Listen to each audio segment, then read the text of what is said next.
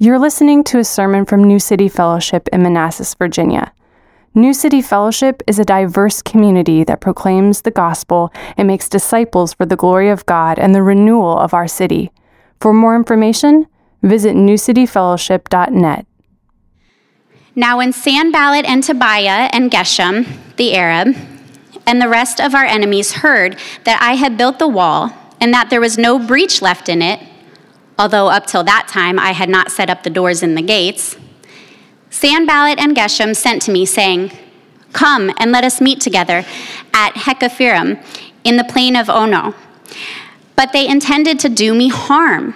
And I sent messengers to them, saying, I am doing a great work, and I cannot come down. Why should the works stop while I leave it and come down to you? And they sent to me four times in this way, and I answered them in the same manner. In the same way, Sanballat, for the fifth time, sent his servant to me with an open letter in his hand. In it was written, It is reported among the nations, and Geshem also says to you, that you and the Jews intended to rebel. And this is why you are building the wall. And according to these reports, you wish to become their king. And you have also set up prophets to proclaim concerning you in Jerusalem, there is a king in Judah. And now the king will hear of these reports. So now let us come and take counsel together. Then I sent to him, saying, No such things as you have as you say have been done, for you are inventing them out of your own mind. For they all wanted to frighten us, thinking their hands will drop from the work and it will not be done. But now, O God, strengthen my hands. Now, when I went into the house of Shemaiah and the son, the son of Delaiah, son of the house of God, who was confined to his home, he said, Let us meet together in the house of God within the temple. Let us close the doors of the temple, for they are coming to kill you. They are coming to kill you by night. But I said, Should such a, a man as I run away? And what man such as I could go into the temple and live? I will not go in. And when I understood and saw that God had not sent him, but he had pronounced this prophecy against me because Tobiah the Sanballat had hired him, for this purpose he was hired, and I should be afraid and act in this way and sin. And so they could give me bad news, a bad name in order to taunt me. Remember Tobiah and Sanballat, oh my God, according to these things that they did, and also the prophetess Noadiah and the rest of the prophets who wanted to make me afraid. This is the word of the Lord.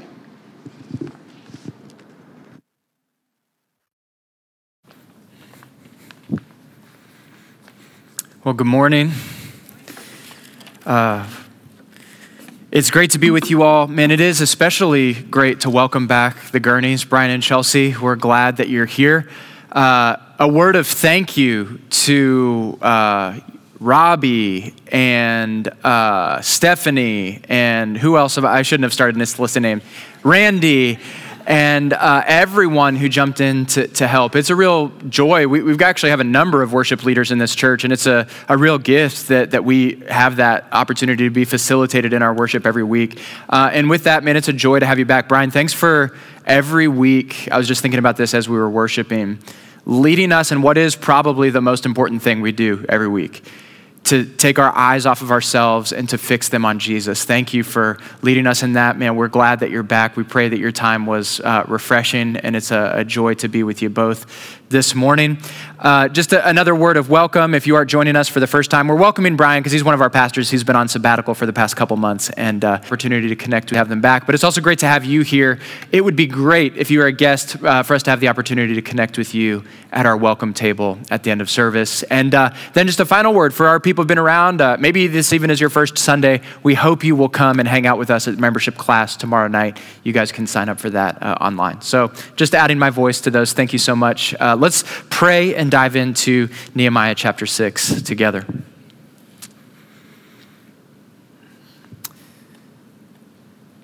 So, Lord, we now just humble ourselves and uh, prepare to receive from you, from your word. I personally just thank you for the privilege that it is to be able to look at this ancient, sacred, but living and active, inspired word and communicating it to your people. My prayer right now for myself is that I would also receive your help if we've ju- as we've just sang that my help is from the Lord. I pray for your help uh, to not just rightly communicate the words here, but that your spirit would move in this room in such a way that our spiritual eyes, the, the eyes of our heart, as Paul would call it, would be opened to, to see and rightly understand your word would be opened to know you more deeply, would be open to understand, um, understanding our calling uh, and our purpose as a people more clearly. Lord, would you help me and would you help your people receive what you would have them to hear this morning? God, be glorified in our midst as we focus our attention on your word. We pray together in Jesus' name. Amen.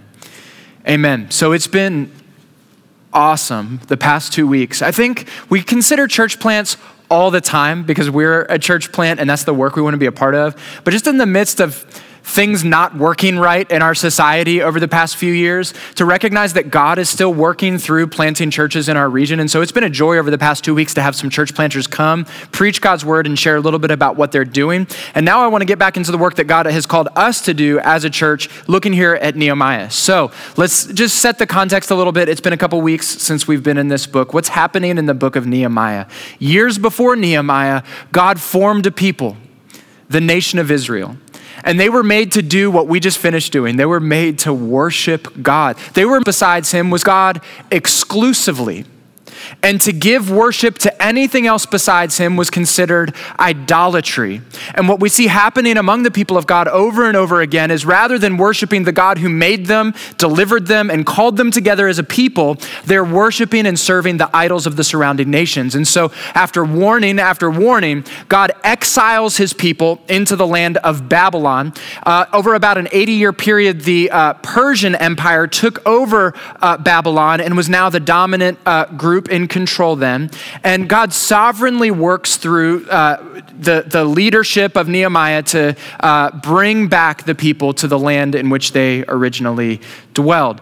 Uh, this need for the people to come back together was truly uh, the need of a miracle all of the pieces that would be needed to fall into place in order for the people to be reestablished as a nation was far beyond their ability to do, but God miraculously provides.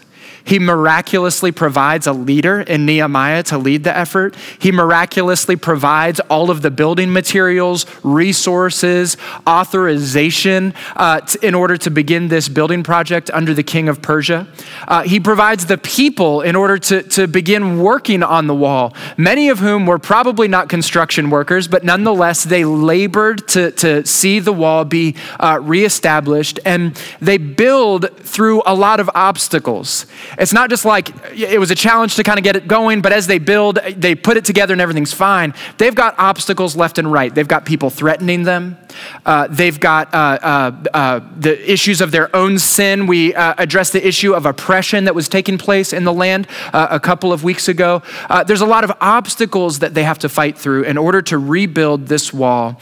And this morning, what we really hit on this sort of last little stretch before the wall is complete. It's almost done, and they've got one more obstacle to overcome. What is that obstacle? The obstacle, I'll just summarize it through another chapter distractions. Distractions. As we read through another chapter of complicated names and places and titles, what we see kind of happening all throughout this chapter is clamor and noise and threats and false reports coming at Nehemiah left and right, trying to do what? Trying to distract him from the work that God had called him and the people to do. So let me just ask for uh, those of you in this room, and I'll give you just a second to think about it. What are the distractions that plague your life? What are the distractions that enter into the call that God has on your life and seek to draw your attention away? We all face distractions. They're a regular part of our life. There are minor distractions and there are very serious distractions. When I think of minor distractions, I think of uh, a number of years ago. I think I've shared this story a while back, but it just sticks out of my mind as a distraction. I had, uh, you know, decided that I was going to get in great shape by purchasing the DVD set uh, Insanity. Did anyone do that for like two weeks and then quit also? Uh, uh, and then, you know, turn in the DVDs to Goodwill or something like that? Uh, you know, I, I bought it and I was like, you know, a couple workouts in, and during the the time my wife was pregnant, and so she wasn't participating in it, in it with me. And as I'm following JT and just sweating all over the floor and suffering through it, my wife said I could share this. She was sitting on the couch next to me, not just with ice cream, but with a carton of ice cream as I was trying to stay focused on the work ahead of me. Now, uh, fair point. Do I also eat out of the carton of ice cream? Yes, I do. And do I have the excuse of being pregnant to do so? No, I don't. But nonetheless, that was an obstacle, a distraction in that moment as I was, uh, you know, trying to do this. And so I persevered through for two more workouts, and then I was done with that uh, that miserable DVD series. Uh, so that's like a right, like little things that aren't all that significant in our life. But then there's distractions that that we face that can compromise things that are deeply important Imagine with me, just take a second and, and, and consider 99 of this. And we're, most of us in this room are guilty of it. Like 99% of the things that come through on our phone can wait. Like 99% of them, 99.9% of them can wait. And yet, we will risk our lives, the lives of other people driving, maybe even the lives of our family or children through distracted driving because we think that whatever it is that's on our phone simply can't wait. It, it really is absurd that, that we you know, are, are so uh, prone to doing that. I fall into it sometimes, I'm sure uh, many of us do. Those are the serious distractions that don't just get us a little bit off course. Those are the kinds of distractions that might allow us to compromise the most important things in our life. And those are the kinds of distractions that I think Nehemiah chapter 6 would have us give our attention to this morning. And, brothers and sisters, whether or not you drive distracted in the car, all of us at times will drive distracted through life where we just go through the motions of filling our life with pleasure hit after pleasure hit. Uh, glance at screen, Netflix binge after Netflix binge, whatever we think will entertain us. We just live our lives so often distracted from the deeper questions like, what on earth are you here for? Why has God given you this life and put you on this earth? What is your purpose and the design for which God made you? So many of us just distract ourselves from those deeper questions. We get so focused on entertainment or media or just anything that makes us happy in the moment without asking some of those deeper questions. What am I called to, and what might distract me or pull me away from that calling? What Nehemiah is going to do for us this morning then is, is set an example of someone who stays left and right on their calling with distractions coming at them left and right. And my prayer for you this morning is sort of twofold. Number one, that you in this gathering would be reminded of what on earth you are here for.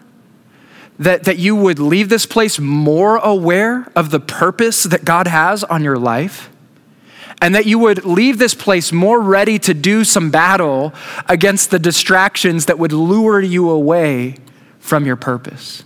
And so that's my prayer for us. Two kind of areas that I want to consider together with you this morning. Number one, I want to consider with you just a phrase that's in this passage that also applies to us. I want to consider with you our great work our great work. And then, number two, I want to consider with you uh, a couple specific distractions that would seek to lure us away from our great work. Our, our great work, our great calling, and a couple things that would, uh, would seek to uh, uh, deter us from the calling that God has given with us. Let's get ready to focus on that. First one, our great work. So, Chapter 6, Nehemiah continues to be hard at work. They are at the final stretch of this construction project, and some distractions begin to step in uh, to pull him away from what he has been called to do. Let's read verse 2 and verse 3 one more time together. Nehemiah 6, verse 2 Sanballat and Geshem sent to me, saying, Come and let us meet together at Hakkephirim in the plain of Ono. But they intended to do me harm. And I sent messengers to them saying, Here's the key phrase that I want you to hear I am doing a great work. I am doing a great work and I cannot come down. Why should the work stop while I leave it and come down to you? Here's distractions coming at Nehemiah, seeking to pull him away from the great work to which God had called him. And we're going to see this again, not the word distraction, but the idea of it down in verse 9. Describing these different voices coming at Nehemiah to pull him away, it says, For they all wanted to frighten us, thinking their hate work, drop the work and it will not be done. So Nehemiah is called to a great work, rebuilding the wall. The wall was important because it would establish the people of Israel uh, as, uh, uh, as an entity, as a nation. It would protect them from uh, their enemies, and it would also give them an upper hand over the surrounding nations and the enemies that were there. And so you can see why God's enemies are trying to put a stop to this. This is going to give uh, Israel the other hand, uh, the upper hand over them. And so Nehemiah continues in the great work work that God had called him to in the midst of these distractions. Nehemiah was tempted with distractions from his great work. Here's the question that I want to ask you Are you even aware of a great work that you are called to in order to be distracted from? Let me ask that one more time. Do you even have a great work in your life that God has called you to? to be distracted from in the first place. Nehemiah was hard at work at the call of God on his life. Some of us may be a step or two behind that, of even being aware of the call that God has on us as his people. Because once again, uh, as Nehemiah was distracted from his calling, some of us are just distracted in general. We're not distracted from anything specifically. We're just going through life, checking in, clocking in, clocking out, uh, uh, entertaining ourselves time and time again. We're just distracted in general. Are you aware this morning of the call that God has on your life? Is there even anything to be distracted from? Or are you just distracted in general? I pray you would leave this place once again aware of the calling that God has on your life. Now, you may look at the story of Nehemiah and think to yourself, yes, he had a great work, all that was going to impact really kind of called him specifically, and he was building this wall that was going to impact so many people, and he kind of had this national spotlight. Like, I see how he has a calling on his life, or maybe how, like, missionaries or people who are, you know, out there, like, doing God's work somehow have a call on their life. Uh, but I don't know that I have a call on my life. I don't know that I have a great work that I am called to. What I want to reflect with you on for just a second is that if you are in this room, and you would say you have experienced the saving grace of Jesus, great works are a central part of your salvation. Let's just reflect briefly for a moment on the relationship between works and our salvation. Let's just do a little bit of theological reflections here because there's a couple ways that we can get pulled off course here. Just like Nehemiah could have gotten pulled off course from what he was called to, there's a couple categories that we can fall into as it pertains to works and our faith in Christ. What's the first road we can fall off? One would be called legalism.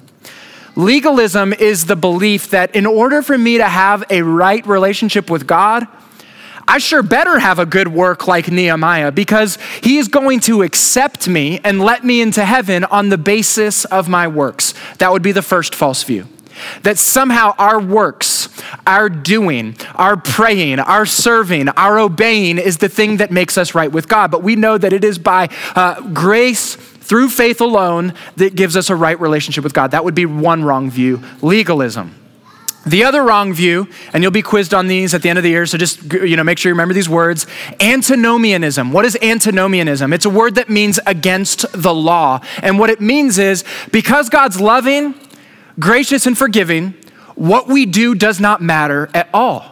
Sure, we should try, but at the end of the day, whether we obey or not really is inconsequential. Whether we have good works in our life or not don't really matter at all because God's loving and accepting, and, and our works don't matter. That also is a wrong view. Here's saved for we are saved apart from our works, but we have been saved for good works.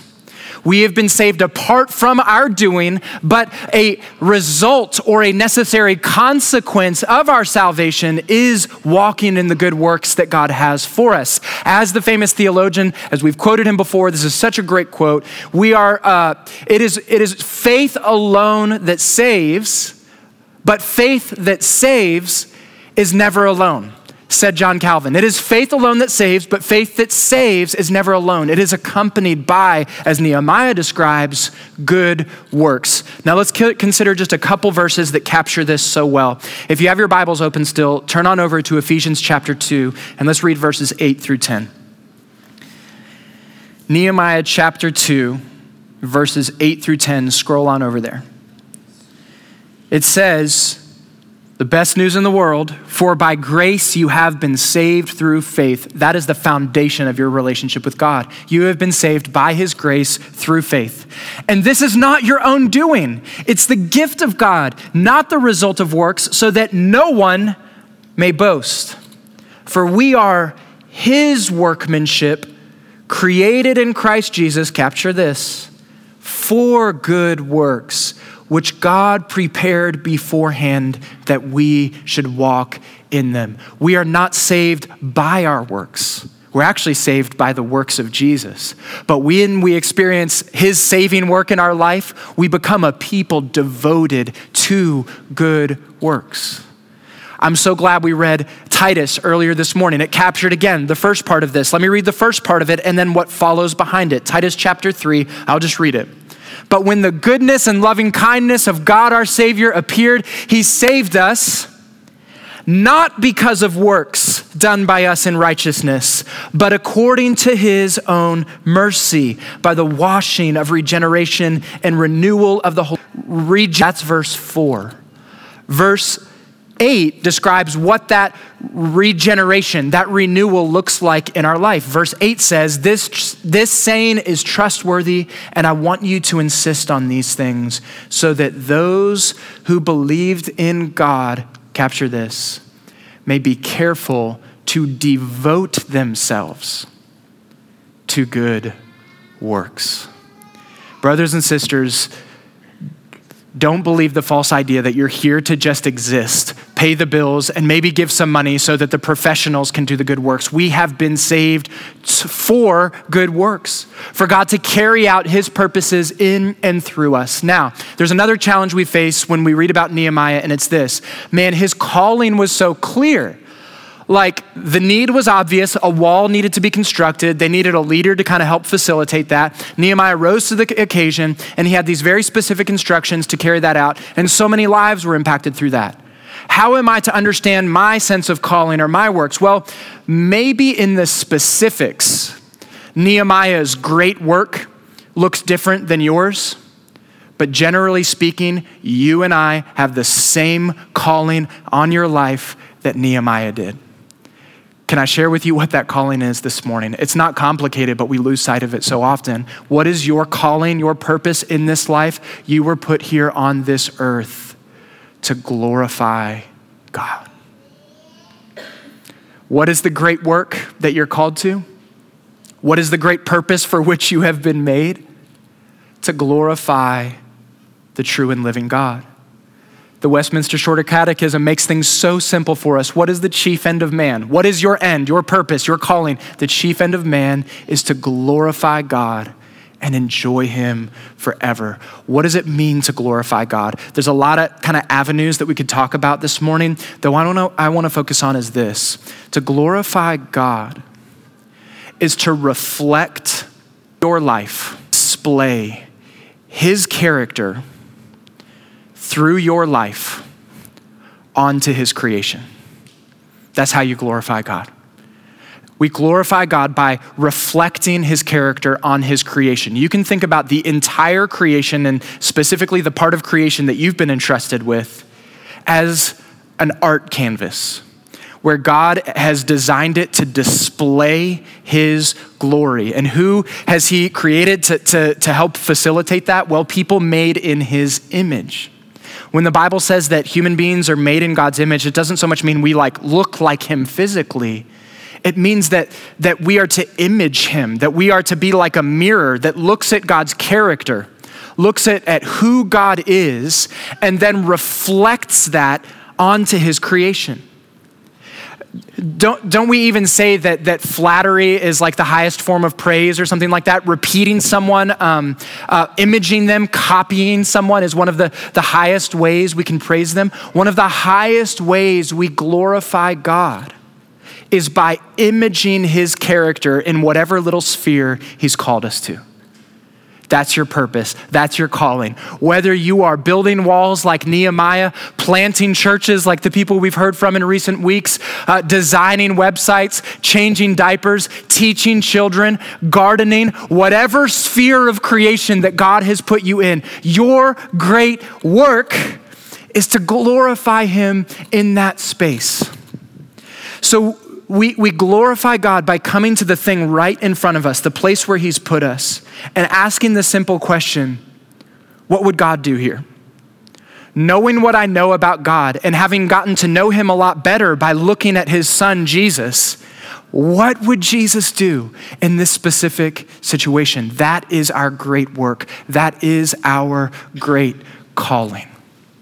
Now, in order for you to do that, you've got to get to know God a little bit through the person of Jesus of our life, to, to get to know him and then to do what he would do in the specific places of our life. So let's just talk about a few areas, just closing this point briefly. Um, first of all, do you view your current station in life as the place that you are called to reflect God's character?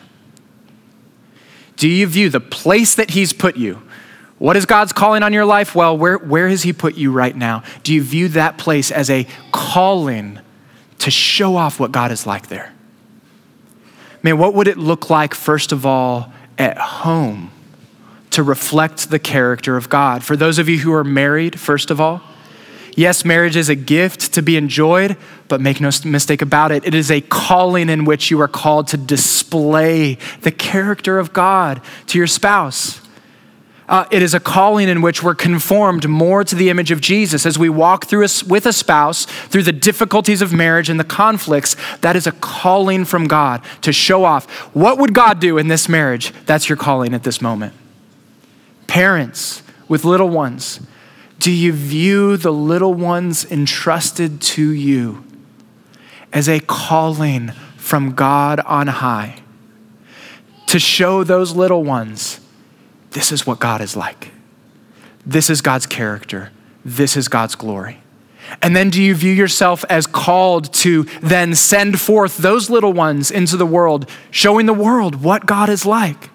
I was just reflecting on this real briefly this week that so often the Bible describes children, specifically in the Psalms, in terms of their potential. Consider this the Bible describes children like olive shoots, not plants, not trees, shoots. That's a little bit, which means uh, will they become a great olive tree? I don't know. How will you foster and mature that in your home?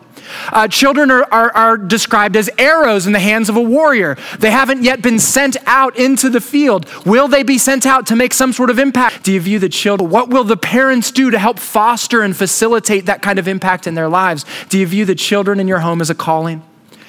Do you view the way you relate to your own parents, whether you're young or old, as a place to image the character of God? What about at work? Do you ask the question when you show up at work, how would Jesus design this website? How, how would Jesus manage this team? How would Jesus relate to this difficult coworker?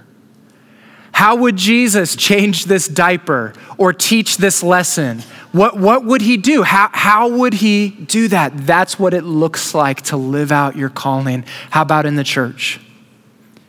What would it look like to image Jesus in the church? First, towards outsiders. What does Jesus do when he sees people far from God? He invites them in, he draws them in. Uh, what, what does uh, Jesus do when he sees a need among his people? He steps in and fills it. Where might God have you fulfill your calling to image Jesus in the church by finding somebody that needs a meal, a word of encouragement, sometimes sitting down together in the Bible? What needs are present in this body that you can image God on his church by displaying the character of Jesus? What about in the context of our flaws as a church? What does Jesus do when he sees flaws in his church? Gets frustrated and shops elsewhere when Jesus sees flaws in his church, he dies. He dies. He dies to himself so that those flaws could be filled. How might you die to yourself for the sake of the church? I'm just giving you ideas this morning, brothers and sisters, for you to recognize that you're not just here to entertain yourself. You should have a calling to be distracted from in the first place. That calling may look different than Nehemiah, may look different than the person next to you, but it's all the same at the end of the day. We've been put here on this earth to glorify God. So, having discussed our great work, our great calling as God's people, let's then shift our attention to some this passage. So, some deterrents. They are present here in this passage. So, uh, first of all, we could say this broadly speaking. With every great calling will come great distractions. Many of you know me, I'm probably the most distractible person in this church. I'm so easily distracted in all kinds of settings. Uh, but it's important for us to recognize if we're called to do anything, there will be distractions. As God entrusts a, a, responsibility to Nehemiah to carry out his calling in the world, God's enemies begin to, to come to the table and seek to pull his attention from it. All throughout this chapters are examples of people trying to pull Nehemiah away. If we are called to something great, if we have a great work, it will be followed by great distractions. So it's just helpful, number one, to just be on guard with that, okay? But, but I want to talk about a couple distractions that I think are powerful for us. They were powerful for Nehemiah. He had to overcome them in order to fulfill his calling. Two of them. The first one you might say is just a pastor like bending the passage to try to fit something in like modern terms. But listen, Nehemiah says there's nothing, or sorry, Ecclesiastes says there's nothing new under the sun. The same temptations we face, they faced back then. What is the first distraction that I see in this passage? Believe it or not, I see social media in this passage. Hang with me for just a moment, okay? So, media, social media is social. So, first of all, it involves people, and media, it's a way of communicating information, all right? Well, Here's what's happening in this passage. First of all, there are these little people called messengers. Isn't it ironic that on your phone, your greatest distraction is called messenger? There are messengers coming from God's enemies, seeking to distract him, sending him varying headlines and fake news and so forth, varying things trying to, to, to, distract him through messengers. And then, of course, if you wanted to send information back then, no email, you'd pull out some papyrus and a little feather and you'd write a letter. Well, Nehemiah has a full inbox. You could say Nehemiah has mail coming at him left and right from people notifying to distract him. There are messages and letters and people notifi- notifying him, uh, to, seeking to deter him from his calling. Now, whether you want to call that social media or not, that's up to you. What's undebatable is that probably the most significant distraction we face in our lives right now is, in fact, media, social media. Uh, social media is going to be something that is going to pull us away from the calling that God has on our lives. Um, Let's consider it for just a second. Many of you saw uh, the movie, or how many of you saw, let me just ask, the documentary Social Dilemma? Uh, it came out like a year ago. Now, leave your hand up if you did everything you said you were going to do after watching that. Yeah, so we, we got sucked right back in, even though we saw it. And they made a very interesting observation. There's only two industries that call their, their uh, their consumers users. Uh, one, one would be drug dealers. Drug dealers call their consumers users. And the second would be like app designers and, and iPhone designers. They call you a user. That's, that's, that's how they think of you. Uh, I think the irony is, is worth considering. There's something connected to the way that we get addicted to drugs and the way we get addicted to our phones. They have a powerful ability to captivate our attention. We'll be staring at it sometimes for hours, neglecting the greater things that God's called us to in our life. You know, 20 or, or 30 years ago, the thing that, that people got addicted to and pulled years off their life was cigarettes. People would smoke cigarettes and they would lose years as a result. In our day, it's not cigarettes anymore, it's, it's our phones. And while they may not like numerically take years off of our life, make no mistake about it, we are losing years with the amount of time that we spend looking at our phone. And I'm saying this as one with you in it that needs to give this some thought and some consideration.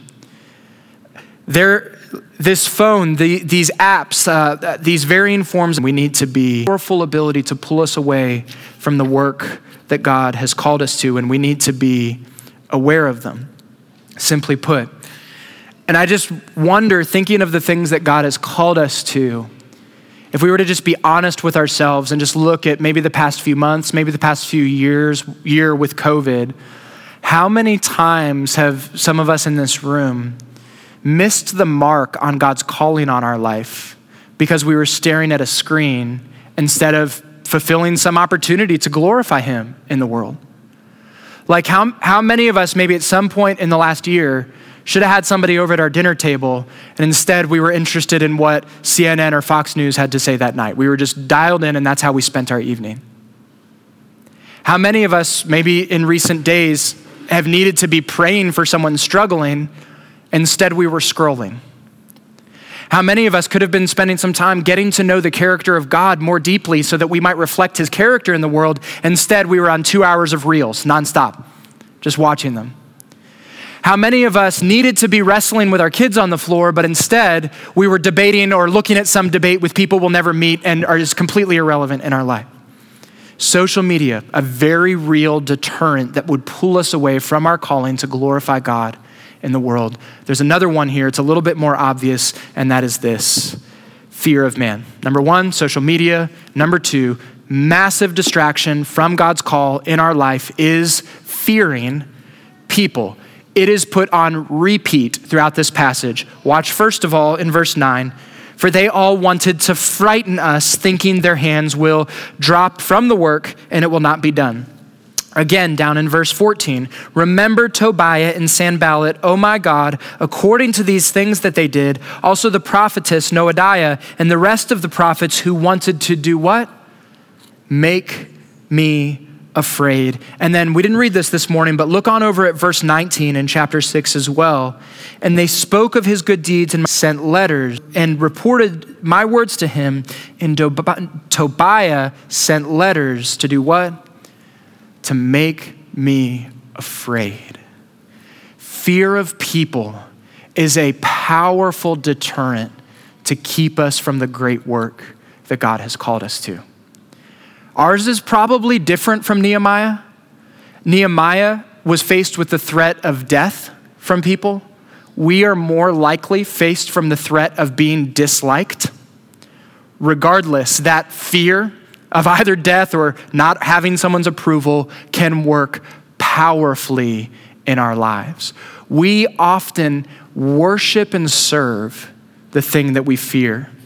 In the book, When People Are Big and God is Small by Ed Welch, he says the following. He points out that we all have to have an ultimate fear, an ultimate fear. And whatever we fear ultimately will control our lives.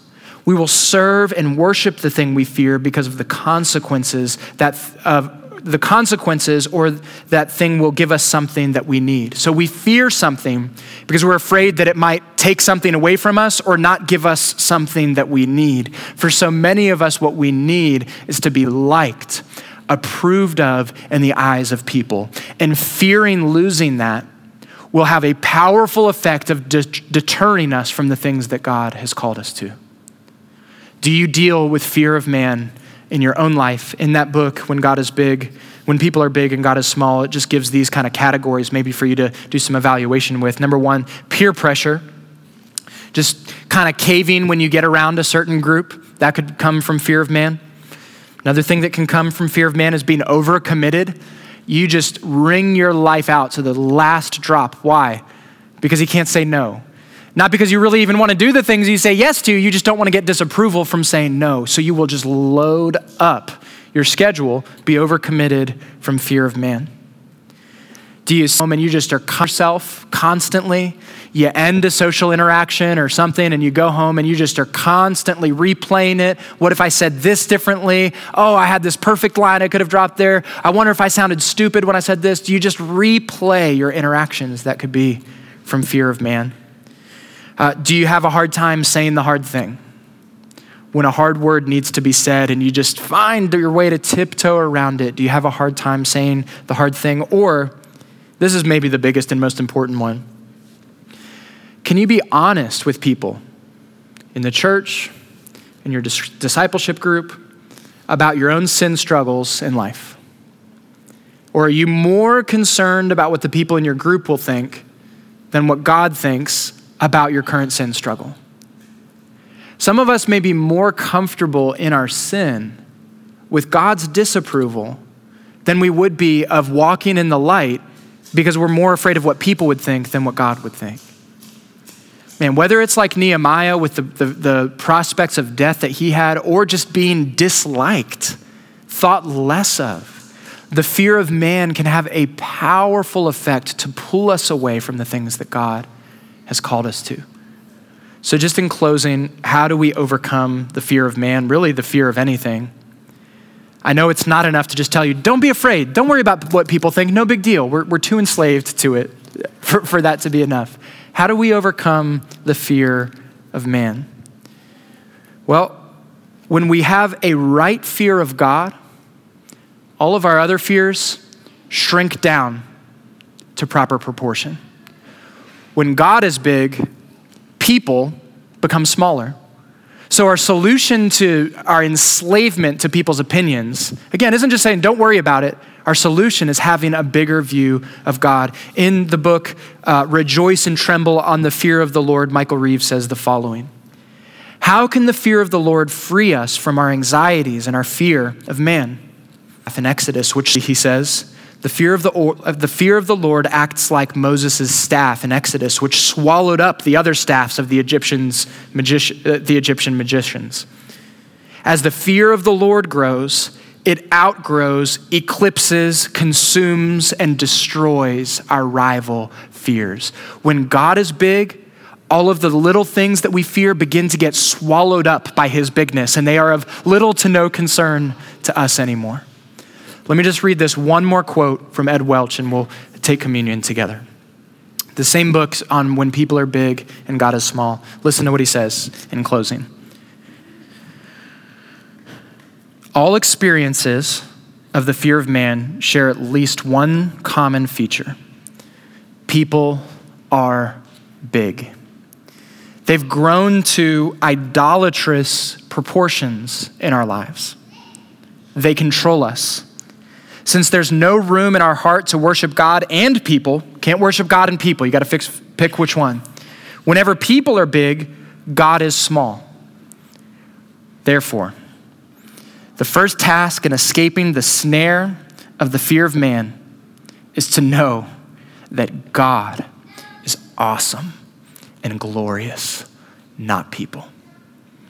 The way you overcome the fear of man is standing in the reality of who God actually is, standing in even the language of fear before the God of the universe, looking to Him and saying, You are glorious, you are awesome, you are worthy of my attention and devotion, not them. And the best possible place to get a big view of who God really is is at the cross of Jesus Christ. And maybe coming to the communion table has become monotonous for you just because we do it every week. We do it every week very intentionally. The best place to see the bigness of God is in the elements that we foot of the as a church family because as we take those elements we are drawn to the foot of the cross and it reveals some fearful realities about God. Number 1, what the cross reveals to us is the fearful reality of how God truly feels about our sin.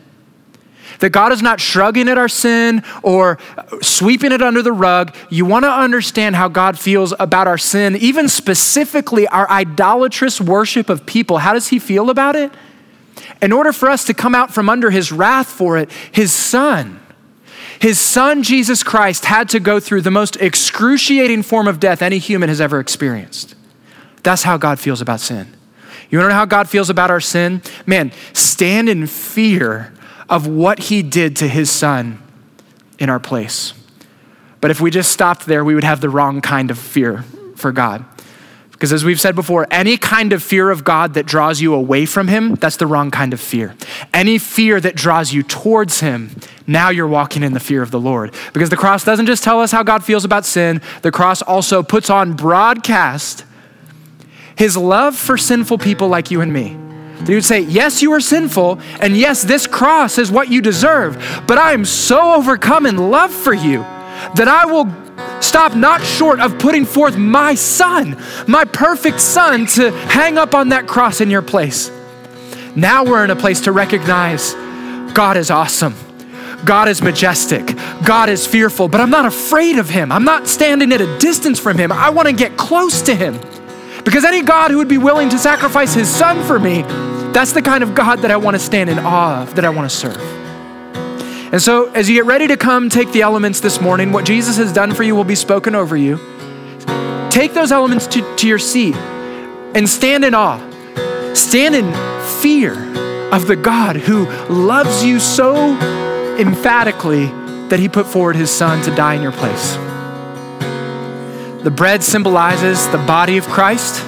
The forgiven on a human form, he took on a body just like you. The blood symbolizes the forgiveness of your sins.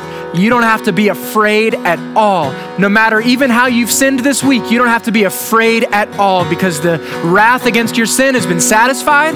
So come on forward and come into God's presence. Remember those realities when you take communion this morning. And if you're here this morning, you're in a place where you're far from God, you do not believe the gospel of Jesus, you don't believe that He died for you. We believe that this meal is for those who have put their faith in Him. But maybe you're at a place this morning where you are ready to receive that sacrifice that Jesus gave for yourself. I want to pray over you now if that's the position that you're in. The way we take communion here, you can hang out in your seat for a moment and reflect on what we've talked about. Whenever you feel ready, come on forward to the table. The elements will be handed to you as well as the word of what Jesus has done for you. You take them back to your seats, and at any point you feel ready, you can take those elements and then join us in worshiping. Join us in standing in awe of the fearful God that we serve. So let me just pray for all of us now, and we'll come and stand at the foot of cross at these tables together. God, I begin by just praying for those in this room that are far from you. Would you, by your Spirit, by the lyrics of these songs, um, by, by the prompting and convicting of your very presence in this room, just draw people to yourself? Our sin might be great, your sacrifice is greater. Would we lay down our sin at the foot of the cross this morning and take on forgiveness, take on redemption, take on a new life? Lord, I pray that you'd deliver us from the fear of people. I pray they'd get real small. I pray, pray that people would get real small this morning as we look at how big and glorious and awe inspiring you are. So here we come, Lord, to the foot of the cross. Meet us now as we take these elements together in Jesus' name.